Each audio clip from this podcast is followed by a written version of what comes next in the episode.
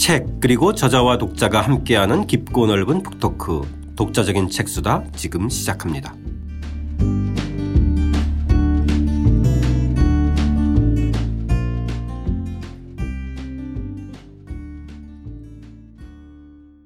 주경철 선생님과 함께하는 주경철의 유럽인 이야기입니다.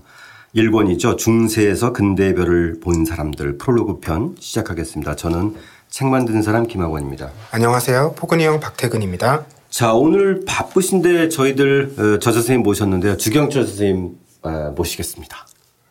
예, 안녕하세요. 주경철입니다. 예, 선생님 진짜 뭐 요즘 올해 일요일의 역사가 또 어, 그해 역사가 바뀌다.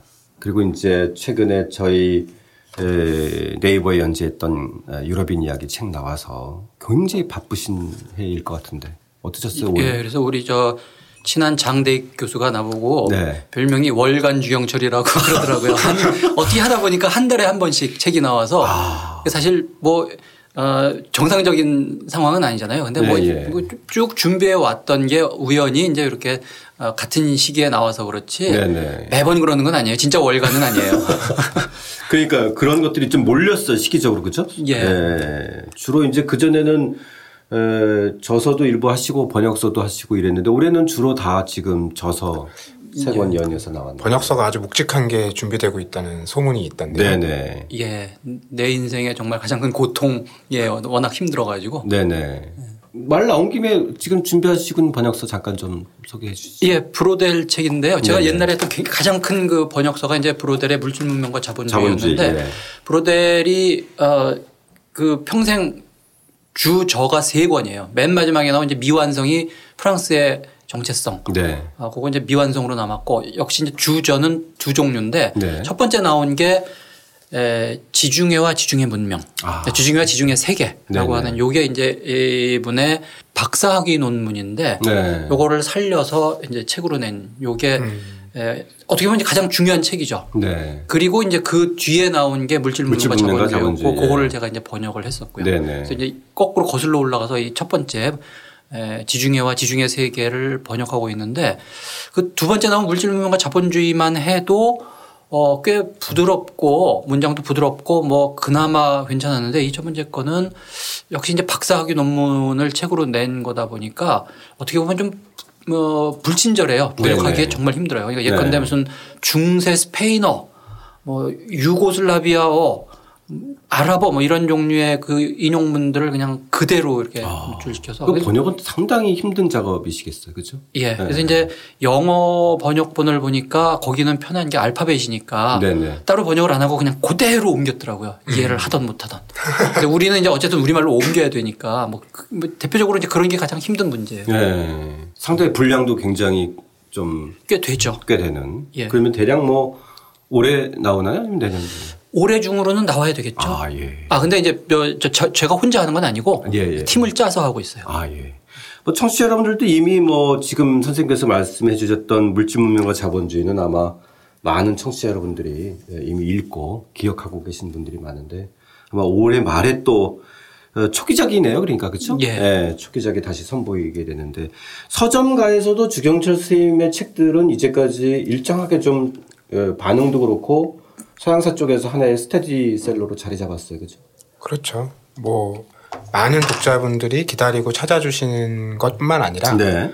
꾸준히 저작 활동을 하고 계신 서양사 연구자 분이 손에 꼽을 정도이고 그중에 이제 첫 손가락에 꼽히는 저자라고 봐야겠죠. 네. 아, 정말 정말 여기서 정말 포근하게 말씀해 주시는군요. 그리고 뭐 앞서 말씀하신 올해 내신 그 그의 역사가 바뀌다 책도 어, 여러 서점에서 또 알라딘에서도 편집장의 선택으로 선택이 맞아요. 됐었고 이번 네. 유럽인 이야기도 마찬가지로 편집장의 선택으로 올라갔었죠. 네네. 네. 자, 청취자 여러분들 뭐 너무 기다렸던 그 방송이실 텐데요. 어, 혹시 또 주경 선생님 모르시는 분들을 위해서 선생님 소개 잠깐 해 올리겠습니다. 네. 선생님의 양력을 먼저 말씀을 드리면요. 서울대학교 사회과학대학 경제학과와 같은 대학원 서양사학과를 졸업한 후에 어, 파리에 있는 사회과학 고등연구원에서 역사 박사 학위를 받으셨습니다. 어, 현재 서울대학교 서양사학과 교수로 재직 중이시고요. 어, 서울대학교의 역사연구소 소장과 중세 르네상스 연구소 소장, 도시사학회 회장을 지내셨습니다. 대표작으로 대항해 시대, 또 문명과 바다, 문화로 읽는 세계사 외에 여러 책들을 쓰셨고요. 앞서 말씀해 주신 물질 문명과 자본주의를 비롯해서 제국의 몰락, 물의 세계사 등 그 여러 저작들을 또 우리말로 옮기는 데도 힘을 써 오셨습니다. 어, 그리고 이번 책은 특히 그 주경철 선생님께서 역사 스토리텔러로서 본격적으로 어, 발을 내딛는다고 해야 될까요? 그러니까, 그러니까 이전에도 물론 당연히 확 발을 네. 내딛으셨는데 이번에 아마 좀 젊은 층들 네, 네. 조금 더 그 염두에 두고 쓰셨던 음. 그 어, 어떤 좀 생각이 좀 나는데 언론에서도 좀 그렇게 이미 말씀하셨고. 예, 그 네. 측면이 다분하죠. 네네네. 어, 그러니까 그러고 이제 일단 매체가 지금 이제 책으로 나왔지만 처음에 에, 네이버 여기에서 네네. 그 올린 거라 그 사실 약간 주저했어요. 네네. 제가 이제 평생 해왔던 게 에, 전통적으로 원고 쓰는 그런 방식으로 해서 그렇죠. 차분하게 네, 이제 전작을 쓰셨는데 이제 예 그렇게 해 왔는데 연재를 하려고 하다 보니까 암만 해도 먼저 떠오르는 그 대상이 젊은 분들이잖아요. 음, 그렇죠. 그래서 이거를 나한테 이게 맞을래나 이거, 이거 해야 되나 말아야 되나 그랬는데 정말 이제 발을 내딛게 된게 네. 아, 아마 책에 어딘가도 썼을 텐데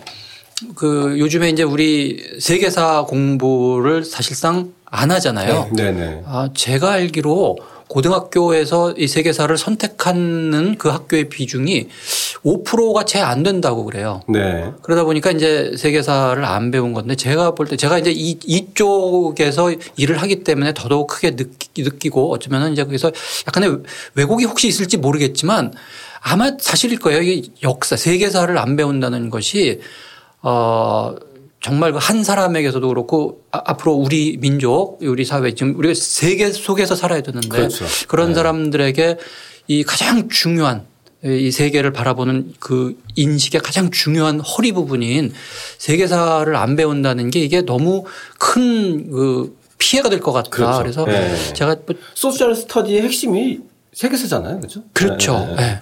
그래서 뭐 작은 힘이라도 이거 좀 해야 될 것 같다는 생각을 했고 그러다 네. 보니까 뭐 타겟이 그러면은 젊은 분들 위해서 이제 써야 되니까 어 조금 좀 이렇게 밝고 가볍게 역사기 그렇게 밝고 가벼운 주제는 아닌데 네, 네. 그래도 좀 당위정을 입혀서 좀 이렇게 읽기 편하게 해야 되겠다 그 생각을 좀 많이 했습니다. 네네. 약간 주책 없이 썼죠. 네.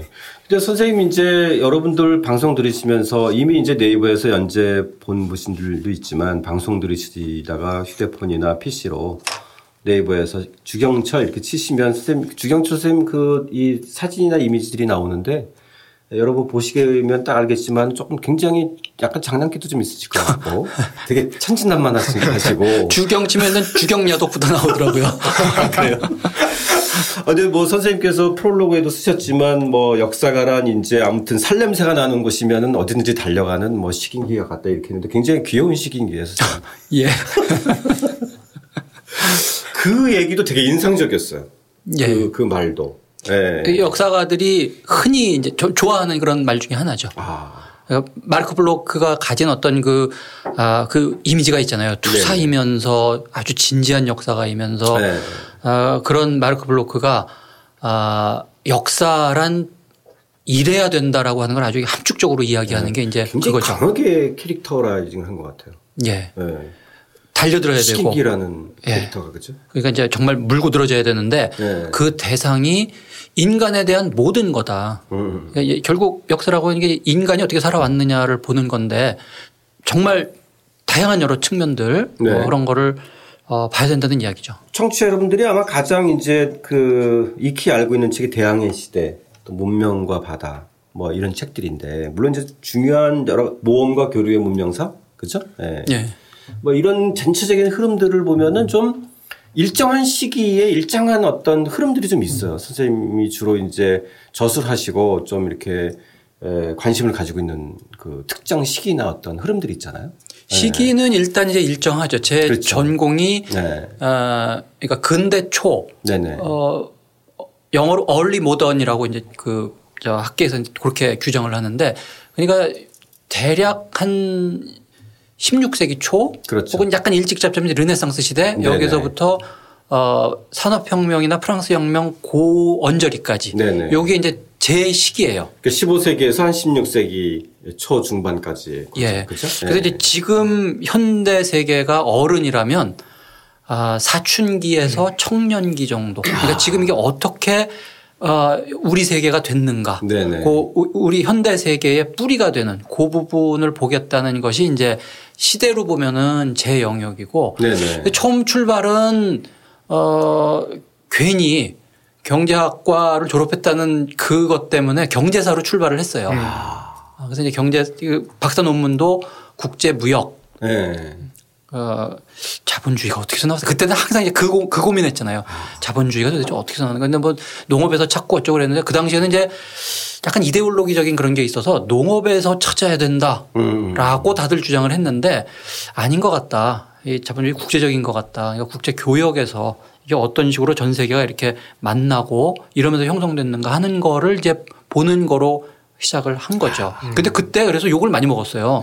그러니까 그, 그것이 오히려 그러니까 교류사라고 하는 측면에서 좀 열어놓고 처음으로 보기 시작한 게 그런 식의 어떤 경제학에서 나름대로 가져셨던 거하고 연관성이 좀 있었던 거네요. 있죠. 그렇죠? 예. 예. 예. 지금 이런 이야기를 하면은 아니 그렇게 본다는데 뭐 욕을 하냐 그러는데 그거는 그때는 정통이 아닌 거예요. 아, 그렇죠. 네. 네.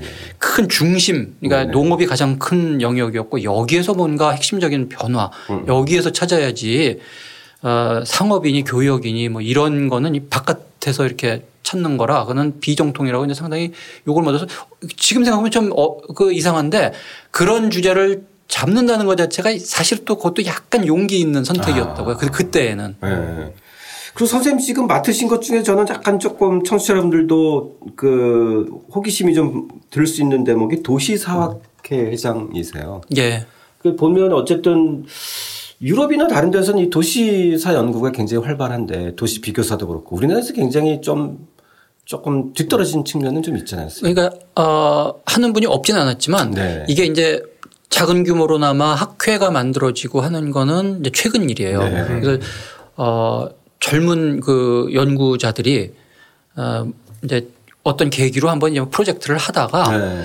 아, 우리 너무 중요한 거를 우리 열심히 하고 있는데 우리 뭐 좀 제대로 해보자 차라리 작은 연구회 뭐 약간 크게 보면 학회 이거 만들자 그래가지고 이제 먼저 만들었어요. 뭐 예컨대 저 민유기 선생이라든지 이런 분들이 음. 중심이 돼가지고 네. 만들었는데 여러 학회 중에 제일 융합적이에요. 아, 예, 예. 그러니까 이제 도, 도시사라고 네. 하는데 이게 네. 한국 도시사, 뭐 중국사, 서양사 다 있고 그렇죠. 그다음에 그게 뭐 정말 이제 이 어, 역사 쪽에서 접근하시는 분들도 있고 행정 쪽에서 음, 접근하시는 그렇죠. 분들도 네, 있고 사약도 있고 요즘은 네. 또 미래 도시와 관련해서도 되게 또 연관해서 많이 그런 논의로 그렇죠? 이제 발전시킬 네. 수도 있고 그래서 네. 이 모임이 아주 그 굉장히 에너제틱한 음. 그런 분들 모이고 젊은 연구자들이고 어 아주 활발하고 융합적이고 아. 주 그래서 굉장히 멋있는 학교인데 네. 여기 거기 회장을 맡으셨어요? 거기에서 문제점이 얼굴 마담이 없다는 거예요. 그래서 1대 얼굴 마담, 2대 얼굴 마담을 거쳐서 그분들이 이제 2년씩 봉사하시고 아. 그다음에 이제 어, 그러니까 젊은 분들이 주축이 돼서 아, 연구를 예. 하다 보니까. 그러니까 이제 뭐 잘생긴 순서대로 하는 거네요. 그러니까. 예. 뭐 제가 제 입으로 그렇게 말은 못하지만. 이미 잘 하고 계십니다, 선생님. 어, 아, 진짜 궁금하실 것 같아요. 청취자분들. 그죠? 도시사회회 이건 조금 듣기 좀 힘들었던, 그죠? 네. 자, 선생님 뭐, 말씀은 저희 이제 앞으로 이야기하면서 다양한 질문들을 좀 하기로 하고, 토근이 형 선생님한테 뭐 질문할 거 없어요? 질문보다 독자분들께서 네네. 주경철 선생님의 책을 아직 안 읽어보신 분이라면, 네. 어, 많은 이제 인문학을 공부했던 분들이 기억하는 책이 테일레시아스의 역사라는 책이 있습니다. 네네. 이제 선생님의 뭐 초기라고 하긴 그렇지만 그래도 이제 10여 년 전 한참 지난 전에 쓰신 책인데 그때 는 저도 대학생이었거든요. 아, 네. 이제 친구들 사이에서 아, 역사학자들이 쓰던 방식이 아닌 글쓰기의 어떤 책이 나왔다. 아. 이런 얘기들이 많이 돌았었어요. 네. 제가 정통이 아니에요. 네, 아. 그게 이제 표현하면 역사 에세이죠. 네. 그렇죠. 네. 근데 신선하다라는 거잖아요. 네. 그러니까 이전에는 어쨌든 음. 이야기 방식으로 이제 시간의 흐름에 따라 풀어내거나 네. 아니면 이제 뭐 좀 비평적인 시선으로 이제 어렵게 얘기를 하거나 이런 거였는데 이제 그 어떤 단초 이야기거리를 끄집어내서 오늘의 이야기들로 이제 풀어내시는 방식이었는데 그게 그 당시에 굉장히 신선했어요. 네. 드문 글쓰기였고 그래서 그게 2000년대 초중반 고 학생들한테 많이 읽혔던 기억이 나요. 네. 그 책을 꼭 권해드리고 싶습니다. 좋습니다. 그거 권해주신 김에 이제 저희가 앞으로 다룰 이번에도 제가 이 책을 독자분들께 그 편하게 전달하기 위해서 짧게 썼던 글을 어, 읽어드리는 걸로 대신할까 합니다. 네네 좋습니다. 어, 제가 소개글의 제목을 이렇게 붙였습니다. 두 시대를 한 몸으로 살아갈 때 벌어지는 일들. 어. 그리고 글은 이렇게 되어 있네요. 콜럼버스는 신대륙을 발견해서 근대를 열어젖힌 인물로 꼽히지만 정작 자신이 어디를 탐험하는지조차 제대로 알지 못했다. 그럼에도 오늘날 역사는 그를 위인으로 치켜세우며 당시 상식에 속하던 지구 구영설을 그가 선구적으로 알아차린 사실로 여전히 미신에서 빠져나오지 못한 사람들 사이에서 유일하게 합리적 판단을 내리는 이로 그리곤 한다. 정말일까? 이 책은 콜럼버스를 기이한 중세적 종말론에 의지하면서 근대 세계로 나아가는 문호를 연 인물이라 평한다. 발 딛고 선 세계와 새롭게 열리는 세계 사이가 너무 멀다 보니까 한 인간에게서 나타나는 상반된 모습이 오히려 자연스럽게 느껴진다. 대항해 시대의 주경철 교수가 이 시기 유럽인에 주목하는 이유가 바로 여기에 있다. 성녀와 마녀의 세계에서 화형당한 잔 다르크는 근대 왕조 국가라는 새 시대를 여는 데 일조했고 세계 제국을 건설하겠다는 중세의 꿈에서 벗어나지 못한 황제 카를 5세는 끝내 꿈을 이루지 못했으나 근대 국가 체제 형성에 공을 세웠다. 이처럼 중세에서 근대의 별을 본 사람들은 자신도 모르는 사이에 인간의 역사를 만들고 역사가 인간을 만든다는 사실을 삶으로 보여주었다. 그들이 당대를 살면서 오늘의 유럽을 만들었듯 오늘을 사는 우리 역시 무언가를 만들고 있지 않을까? 그것이 무엇인지는 알 수 없으니 그저 오늘을 흥미진진하게 살아갈 따름이다. 네. 선생님 어떠셨어요? 그러니까 아, 저게 내 생각이다. 저걸 지금 내가 정리가 돼요. 아 그래요? 예. 네. 사실 진짜 뭐 선생님도 책을 쓰셨지만 책은 이제 세상에 내놓으면은 내품을 떠나는 거니까 어떨 때 보면 조금 어 이렇게 대상화될 때도 있잖아요. 그래서 남이 딱 정리를 해주면 야 정말 저런 책이구나 이렇게 딱 생각이 들 때도 있지 않으세요, 그죠? 예, 지금 네. 이제 말씀하시는 거 이렇게 들으니까 아, 그러니까 들으면서 아, 이, 런 측면이 나한테 있구나 하는 네, 생각을 예, 많이 예. 하는데 그게 이제 그 두 가지 뭔가 이렇게 상반된 어떤 그 둘 사이에서 어떤 무엇인가를 아, 내가 약간 이런 성향이 있지 않나 아. 순간 약간 그 생각이 들어서 진짜 예, 예, 예. 내가 좀 그런 측면이 있는 음. 것도 같다 아. 그 생각이 들었어요. 예, 어떤 전환기이자 과도기이자 이러면서 어쨌든 이 두 가지 성질이 섞여 있는 거죠. 그러니까 항상 어떤 학번인지 보면은 네. 학교에서 자기네 학번이 전환기라고 그래요. 매 모든 그렇죠. 학번이 우리 때 이전에 안 그랬고 우리 맞습니다. 이후 안 그랬는데 우리 때부터 이랬다. 아 맞아요, 맞아요. 그 작게는 그런 거고 네. 모든 사실은 모든 시대가 전환기고 음. 아, 예, 그렇죠. 그러니까 늘 변화해가고 그런 점에서 어느 시점을 보더라도 것 같아요. 사소하지만 네. 정말 되게 중요한 말씀이죠. 그렇죠. 누구나 자기 세대가 끼인 세대라고 얘기하니까요. 네. 네. 관련해서 이제 이 프롤로그의 오늘 제목도 그런데 인간이 역사를 만들고 역사가 인간을 만든다도 사실 간단한 말인 것 같지만 조금 음. 더 선생님이 던지신 말을 우리가 읽고 한번 조금 새겨보고 저희 이제 이야기 나눠보겠습니다. 네. 인간이 역사를 만들고 역사가 인간을 만든다. 이 중요한 사실을 역사가들조차 흔히 잊곤 한다. 세상을 전체적으로 조망하는 거대한 설명틀도 중요하지만 정작 그 안에서 사람들이 어떤 일을 하고 어떻게 사랑을 나누고 어떤 생각을 하며 살았을까 하는 기본적인 이야기가 빠지면 생기를 잃을 수밖에 없다. 프랑스의 역사가 마르크 블로크는 역사가란 인간의 살냄새가 나는 곳이면 어디든 달려가는 식인귀와 같다고 하지 않았던가. 우리도 역사가들처럼 근대 역사를 수놓은 주인공들의 내밀한 삶의 이야기를 찾아 떠나보자. 음. 사실 역사도 이럴진데 개인의 삶도 사실 이거 가지고 많이 고민하는 거잖아요, 쌤. 현실적으로 그렇죠. 네. 내가 이게 주어진 대로 살아가는 걸까 아니면 내가 뭔가를 열심히 살면 내 삶이 음. 바뀔까 예. 사실 이런 음. 것들이 뭐 주기적으로 늘 고민되는 그렇죠. 건데 그렇죠? 깊이 들어갔는데 뭔가 안 바뀌는 것 같아서 한 발 나와서 살면 또 편해지기도 하고 그게 왔다 갔다 역사에 내가 좀 소외당하는 것 같기도 하고 어떤 때는 내가 뭔가 역사의 한 일부분인 것 같기도 하고 이런 이런 갈등이에요 일상의 갈등. 그러니까 이게 저 내가 이제 학교 선생이라 자꾸 학생들 만나는 이야기를 하게 되는데 네. 어, 학생들이 참 그런 고민을 많이 해요. 고민이라는 이야기를 참 많이 해요. 네. 뭐가 고민이냐 그러면은 어, 그냥 딱 보기만 해도 아는데 제일 큰 고민이 음. 내가 뭘 원하는지 나도 모르겠다가 제일 큰 고민이에요. 맞습니다. 맞습니다. 그러니까 이제 뭔가가 네. 뭐 하고 싶은 게 있는데 잘 안 된다. 그것도 음. 고민이겠지만 그건 사실은 남한테 이야기도 안 하고 네. 자기 스스로 그냥 방법을 찾는 문제일 텐데 하, 내가 뭘 원하는 건지 안 원하는 건지 내가 나 자신이 뭔지 모르겠다고 하는 게참 네, 네. 많아요. 근데 대부분 이제 우리가 사실은 그렇게 살죠. 그렇죠. 이제 그럼에도 불구하고 이 세상 속에서 우리 그냥 흘러가는 그런 존재인 것 같지만 음. 그 흐름을 우리가 만든다는 거 이거 참 사실은 중요한 이야기 같아요. 그렇죠. 네. 자, 저희 프롤로그에 들어가서 선생님 여기서 지금 다루는 사람들이 어떻게 보면 좀 뭐 잔다르크로 시작을 해서 어 여러 사람들이 있는데 이, 이 여기 있는 사람들이 일정하게 선생님의 어떤 선정 기준이나 어떤 이렇게 배치한 어떤 그 기준들이 있나요?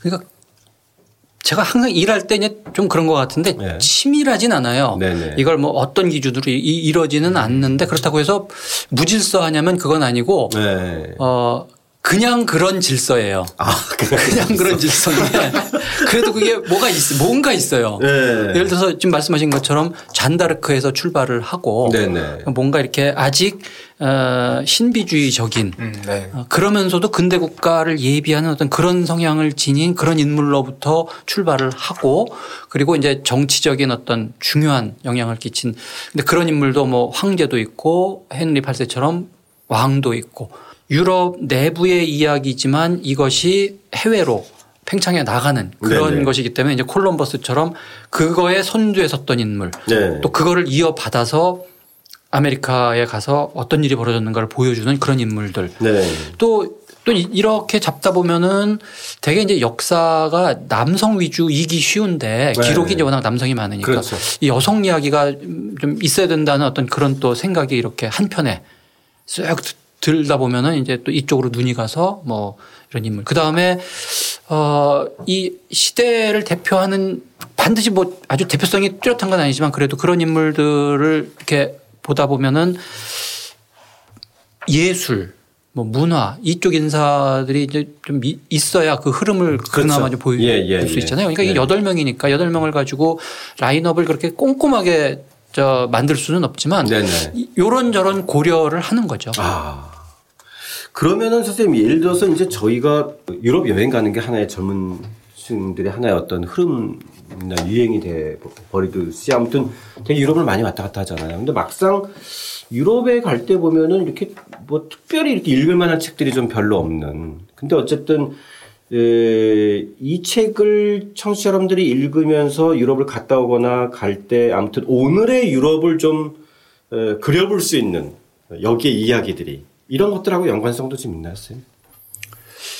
솔직히 이게 딱히 있다고는 제가 이제 말씀은 못 드리겠는데 네, 네, 네. 에, 이 흔히들 그런 질문 참 많이 하세요. 네네. 그러니까 이제 유럽을 가려고 하는데 뭐 좀 준비해서 뭐 좀 볼만한 책이 없냐 그러면은 어, 솔직히 말하면 없다라고 네네. 이야기를 하면서 네. 그 대신에 이제 뭐 그 도움이 될 만한 책들이 많이 있는데 에, 예컨대 가서 보면은 되게 이제 그림 많이 보니까 좀 미술사에 관한 책도 미리 좀 보면 좋겠다든지. 그 다음에 가다 가서 보면 되게 건축을 많이 보니까 네. 그 그냥 그냥 이렇게 보는 것보다 좀 알고 보면 좋을 것 같으니까 뭐 건축에 관한 거 좀 시간 되면은 보라든지 네. 뭐 이런 이런 뭐 여행 목적에 따라서 좀 그런저런 이야기를 하지만 네. 에, 지금 이제 이게 무슨 쓰임새가 있다면은 네, 네. 그런 것들을 엮어주는 약간 그 살아있는 이야기들 뭐 네. 에피소드라고 하더라도 좀 그런 게 있으면은 그래도 이렇게 훨씬 더 어, 이렇게 생생하게 올 것 같아요. 네. 아무래도 저는 뭐 이제 조금 지나면은 유럽에서 어, 네. 배낭여행을 하시는 분들이나 아니면 또 공항에서 기다리시고 있는 분들이 이 주경철 선생님의 유럽인 이야기를 읽고 있는 모습이 아마 이제 곳곳에서 눈에 띄지 않을까. 예. 네. 아무튼 뭐 유럽 여행을 가, 간다면 이제 이 책을 좀 보게 되는 이런 계기가 됐으면 좋겠는데 저희들의 방송도 아마 그런 식의 어떤 15세기, 16세기로 들어가긴 하지만 또 그 과정 속의 이야기 속에서 오늘의 유럽하고 뭔가 연관되어지는 이런 것들도 분명히 이제 가면 보이게 되잖아요. 그죠? 유럽 같은 경우는. 그러니까 이제 그게 딱히 뭐 어떤 건물에 대한 이런 정보 네네. 이런 거라기보다 네네. 아 그런 건 이미 이제 인터넷에 나와 있어요. 네, 그런 건 요새 네네. 뭐 걱정 안 해도 다 이제 아, 알아서 이게 찾으니까 이제 그것보다도 어 정말 그 유럽이라고 하는 것이 어떤 세계인가 고, 그런 거 이게 좀 한번 입문으로서 네. 어, 쉽게 접근할 수 있을 것 같아요. 네네. 포근이 형은 여기서 지금 목차에서 나오는 네. 어, 인물 중에서 가장 어, 나는 딱 가장 읽고 싶은 거 하나가 뭐, 뭐다 이러면 어떤 거예요? 어, 저는 일단 마지막에 있는 루터고요. 예, 예, 예. 왜냐하면 올해가 또 종교개혁 500 주년이기도 네, 하기 때문에 네. 관련된 이야기들을 궁금해하시는 분들이 많이 계신. 서점은 참 그런 거를 되게 잘 찾아서 잘하고 또 매년 그런 거 무지하게 많아요, 그죠? 300주년, 500주년. 일이죠. 네. 꺾어지는 애. 네. 루터가 좀 궁금하고 또 하나는 7장에 레오나르도 다빈치가 있는데 네.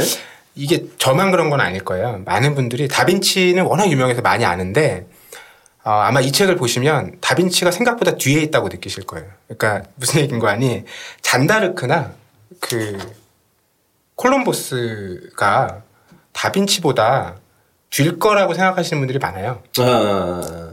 네, 그 이걸 연동을 잘 못 시켜서 음, 다빈치는 훨씬 음. 전 사람처럼 느껴져요. 네. 뭐 어떤 마음인지 아시죠? 아, 알겠어요. 알겠어요. 네. 예, 예, 예. 그래서 그런 분들이 이제 이걸 차례대로 읽어가면 음. 어떤 맥락 속에서 다빈치 얘기가 나오는지를 좀 알 수 있을 것 같아서 맞습니다. 그 네. 부분은 네. 좀 기억해 주십사 예, 말씀드리고 예, 예, 싶어요. 아, 좋은 포인트네요. 그리고 사실 보면 우리가 그런 건 있는 것 같아요. 잔다르크나 크롬보스도 그렇고 대체적으로 보면 우리는 안다고 생각하지만 막상 그 안으로 들어가 보면 아는 게 별로 없는 이런 게 너무 많아요. 그러니까 잔다르크는 되게 그쵸? 근대에 가까운 사람처럼 느껴지고 네. 그 다빈치는 그보다 훨씬 중세 쪽에 가 있는 사람처럼 느껴진다는 거죠. 이게 활동의 영역 때문에 그렇기도 한데. 다빈치는 주로 이제 뭐 예술 문화 영역에서 우리가 많이 알려져 있다 보통 보니까 이제 르네상스적인 인간 네. 그래가지고 이제 아무튼 중세하고 좀 대비시키고. 네. 근데 잔다르크는 이제 확 이제 네. 최근에 어떤 국가랑 연결되는 지점들이 있다 보니까 유관순 누님하고 같이 연결돼서 아, 그래서 그런가요? 되게 좀 근대 인물인 것 같고 그렇죠. 음, 음. 네. 그 약간 이제 그 말씀하셨는데 이게 우리가 이거 뭐 다 아는 인물 아니야라고들 많이들 생각을 하는데 네. 사실 이게 그렇게 긴 아주 긴 글은 아니잖아요. 그렇죠. 요, 요, 정도의 이제 한 인물을 소개하는 거기 때문에 사실은 네네. 뭐 한계가 있는데 그럼에도 불구하고 아마 이거 보면은 아 인물이 이런 면이 있었네 하고 좀 음. 새롭게 보는 측면들이 꽤 있을 거예요. 네네. 사실은 역사가들도 그래요. 제가 이제 이 책을 우리 주변에 이제 뭐 선생님들 드렸는데 네. 그런 말씀 하시더라고요. 뭐 세계 체제 무슨 세계 교육 뭐 막 이런 이야기를 하는데 가만히 보니까 이거 좀 헛된 것 같기도 하다. 음. 이게 정말 그 고 안에서 살아갔던 그런 인물들이 요런 측면이 있고 요런, 요런 정도에 대해서도 우리가 사실은 잘 몰랐다. 그렇죠. 사실 저도 그래요. 이거 이거 이제 쓰느라고 어 뭐 이런저런 자료를 보고 이제 준비를 할 거 아니에요. 그러면서 네. 아닌 게 아니라 상당히 많이 새롭게 알게 됐어요. 네, 네, 사실 쓰는 사람이 제일 많이 그래도 이렇게 좀 크게 그렇죠. 오잖아요. 그렇죠. 막, 예, 막, 이거 주무르면서 이제 써야 되니까. 아 이런 것도 있었네라는. 어, 어 이, 런 면이 있었네. 예컨대 뭐 레오나르도 다빈치 저 그거 하면 쓰면서 뭐가 어떤 게 재미있는 측면이 있어서 이제 접근을 했지만 하다 보면은 뭐, 뭐 논문도 하나 보고 책도 한 권 보고 이러면서 아, 이 사람이 생각보다 훨씬 복잡한 세계 속에 있는 인물이었고 네네.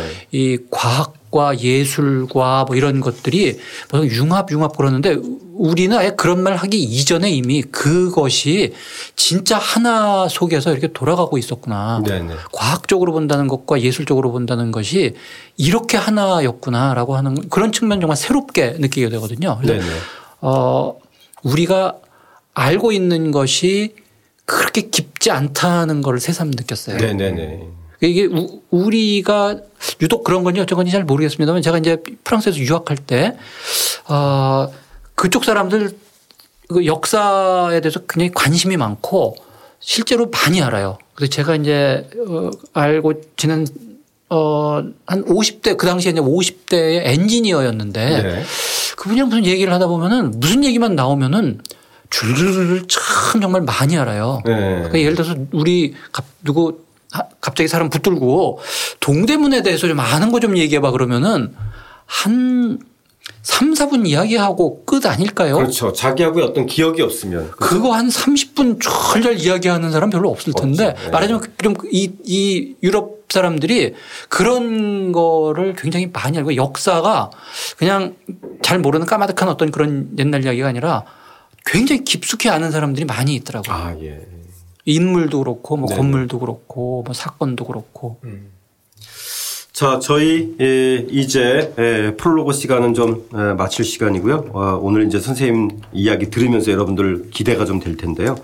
어, 책 읽어가면서 또 방송 들어가면서 저희 주경조 선생님과 함께 이 15세기, 16세기 유럽 속으로 좀 들어가서 어, 그 당시의 속사를 조금 더 더 들여다보겠습니다. 다음 편에 저희 1장 잔다르크 편으로 시작할 텐데요. 여러분들 책 미리 읽으시고 또 질문 있으시면 좀 올려주시고요. 어, 첫 번째 이야기 신이 보낸 여자 편으로 저희 이어가겠습니다. 함께 해 주신 청취자 여러분 고맙습니다.